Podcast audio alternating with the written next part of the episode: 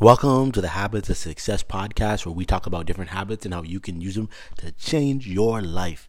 My name is Ian Warner, and I'm your host. And today we're going to be talking about nine different ways to set up your bedtime routine. That's nine different ways to set up your bedtime routine. Now, I think on the flip side, we always talk about the morning and how powerful the morning is and whatnot. Uh, but I, I, I think having a good night actually sets up a good morning. It gi- it gives you a better opportunity of being able to wake up on time and have the morning go the way you want it to and to be efficient in the morning if you have a good bedtime routine. But I actually got some crazy news here. It requires way more discipline. It requires way more discipline to have a good bedtime routine than it does to have a, a good morning routine. Like it's not it's, it's not even close on this. And one of the reasons is something that I've talked about uh, frequently, which is just like willpower. You have way more willpower in the morning to, to stay disciplined. If you wake up in the morning, like right now, it's it's like three forty five. It, it's it's nothing to be able to just stay focused. Like, what else am I going to do at three forty five? I'm not going to get up and go watch Netflix. I'm not doing that this early. Like, I I have way too much willpower at this point in the day to, to make those mistakes. But at, in, in the evening and at nighttime, you're depleted like you're done like you are you are truly finished. Like making hard decisions and doing hard things is tough at that point. And that makes following through on your habits uh, a much more difficult. So before we get into it i just want to say it, it like a, a, huge thank you to everyone who's been listening like especially through the pandemic. It has not been easy to listen to podcasts when people aren't driving in their cars as much. So thank you for tuning in.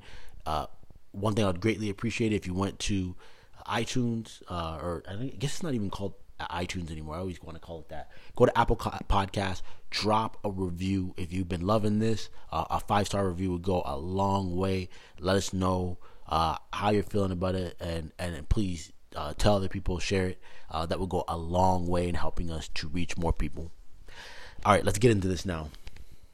So the very first thing is you got to choose a time. You got to choose a time and you have to stick with it. Now, the the the the problem that people make with waking up and going to sleep, and I blame school for this 100%. It's the fact that we are trained to wake up in time to go to school so that when we don't have school on weekends, you sleep in and you go to bed late because it doesn't matter. But the reality is, your body wants to get into a natural rhythm of do of waking up the same time every single day and going to bed the same time every day. That's why after a while, like when it comes to me getting up at three, it's easy to get up at three because I've just been doing it long enough. My body just expects it. But the bedtime is one of the harder ones to stick with because the bedtime it's so much easier to just like stay up for no reason. Like you're just staying up doing crap. Like you're not even like doing anything. You're just staying up. And it's it's such an easy trap to fall into, but you have to have the discipline to say, I'm stopping everything I'm doing, and it's time to actually just go to bed, and then stick with that same time each day. Um, the bedtime alarm is honestly the only reason I even think about that is because uh, when you have like on the iPhone, when you go into your alarm mode, there is what is it called? Uh, let me look at it here. On the iPhone, when you go into a line, I think it's just called bedtime actually. Yeah, yeah. So right, right in the middle, the, your middle icon on your alarm is called bedtime. So it will give you an alarm at, at night saying like, "Hey, it's time to get ready for bed." Put that on, or if you have an if you have an Android, if that doesn't have it, and you just have to add an alarm, do it. But it's just an alarm that can start to tell you like, "Hey, it's time to start ramping things down." So I do mine an hour before I go to bed, so I know okay, like let's start thinking about what I need to do for my bedtime routine to get ready for bed. Uh, number three, tea. Uh, and and I, I, I have you know there's that sleepy. I, I always do sleepy time vanilla. Uh, I, I, like to have a cup before I go to bed. It is just it just makes me warm and cozy, especially in the wintertime. If you live in a cold place, that is. But I'll just knock out some sleepy time tea. It's just a great way to again slow down, get some liquid in, uh, heat my body up. But it just like helps to re- totally relax me. Uh, the fourth thing I would say, and this one is really important for setting up the next day, is knowing what needs to be done tomorrow. So go to your to do list, whatever you use. I just use some simple sticky notes, and I'll just write down three things that are going to be the focus for the next day. So when I get up in the morning, I'm not like scrambling, like, what do I need to do? What do I need to do? Like I know what things I need to do based off of my habits and based off of like what actually are important tasks for the day that that change day to day. I know what needs to be done, so there's no confusion in the morning. The fifth one, which is not as uh, I don't think people talk about this as much, but uh, I'm a huge fan of like stretching before bed. Uh, so on days that I work out, if I if I go to the gym, I will stretch right after I'm done the workout at the gym because there's like a stretching cage there. But uh, if I don't work out, I always try to stretch before I go to bed. And usually I'll, I'll, just actually just watch some TV or whatever. Like I'll watch an episode of Fresh Prince, one of my favorite shows, my sitcoms from the '90s or whatever. I'll watch an episode while I'm stretching. And how this started for me was in college. Uh, instead, like the only way I would allow myself to watch TV if is if I was stretching. So I had to earn it basically. Like I wasn't just gonna sit there and watch TV because I didn't really have a lot of time for that. And I just continued that. It was a great way to kind of relax my body and just see how my body was actually feeling. Like it was in through stretching, I'd realize, oh man, like it seems like my hamstring kind of hurts a little bit, or my quad's not doing too good. Um, so that's how I that's how I monitored my body while I was in college.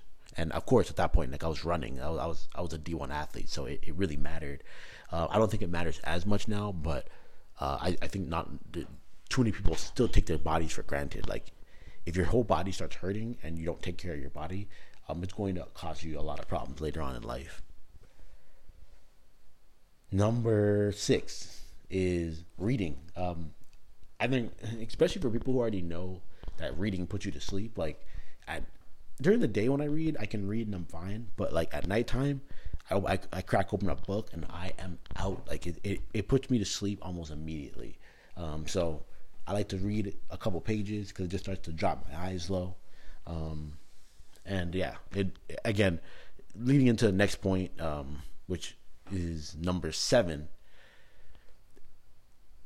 You want to do anything that is going to allow you to relax more, and preferably if you can do that without a screen, that's going to be good. But the point is relaxation. Like you, like all you're trying to do is get your body ready to sleep. So obviously, you don't want to go and crank out 150 push-ups because that's not that's not that's doing the opposite. That's creating a lot of blood flow and getting you pumped up and excited. You want to do the opposite and actually say, "No, I I'm going to do anything that I need to do to relax." So when I'm listing out these things, some of these things may not work for you. Maybe tea doesn't relax you. I don't know, but you have to figure out. Um, what your body actually needs to be able to relax so that when you actually get in that bed and it's time to close your eyes, you are out. Like that and yeah. You don't want to have to be in there like rolling around like with a lot on your mind and all that stuff. You want to just be able to get in and go to sleep. And number eight. Ah, uh, well, I actually I kind of messed up now I'm looking at this list that I have here. So, all right. So number seven was number eight was reading. No, number oh shoot. So hold on, let me look at this. One, two, three, four, five. Okay, number six was reading. Uh, number seven was relaxing, um, and doing it off screen if possible. So specifically focusing on if you can turn off the screen time, which like things like reading feed into that, which is where I, where I was trying to go. But then I started combining that into number eight as well, which the number eight, the goal is prep for a good sleep. So it kind of fits in like they kind of all seem that they are saying the same thing, but um, but they're really different. It's like reading is just reading, but it, it fits into uh, number seven, which is the ability to relax off screen, so that your you, your eyes don't actually have to be staring at a screen. So not watching TV or not being on your phone or, or whatever the case is. Then number eight is remembering that the goal is prep for sleep. So doing anything that you need to do to actually prep for sleeping is going to be a good thing.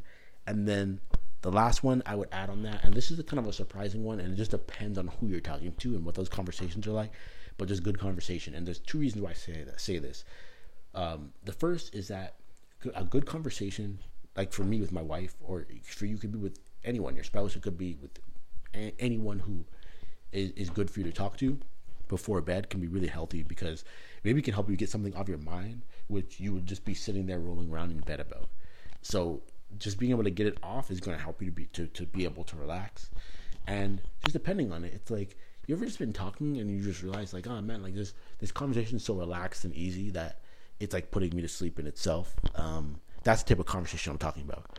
Not like an argument or like getting all vented up and like just pent up, building up all this like pent up anger over a conversation. Like you don't want to have that type of conversation. I'm talking about conversation with someone who's just always easy to talk with. Like for me, that's my wife. It's just so easy to talk with her.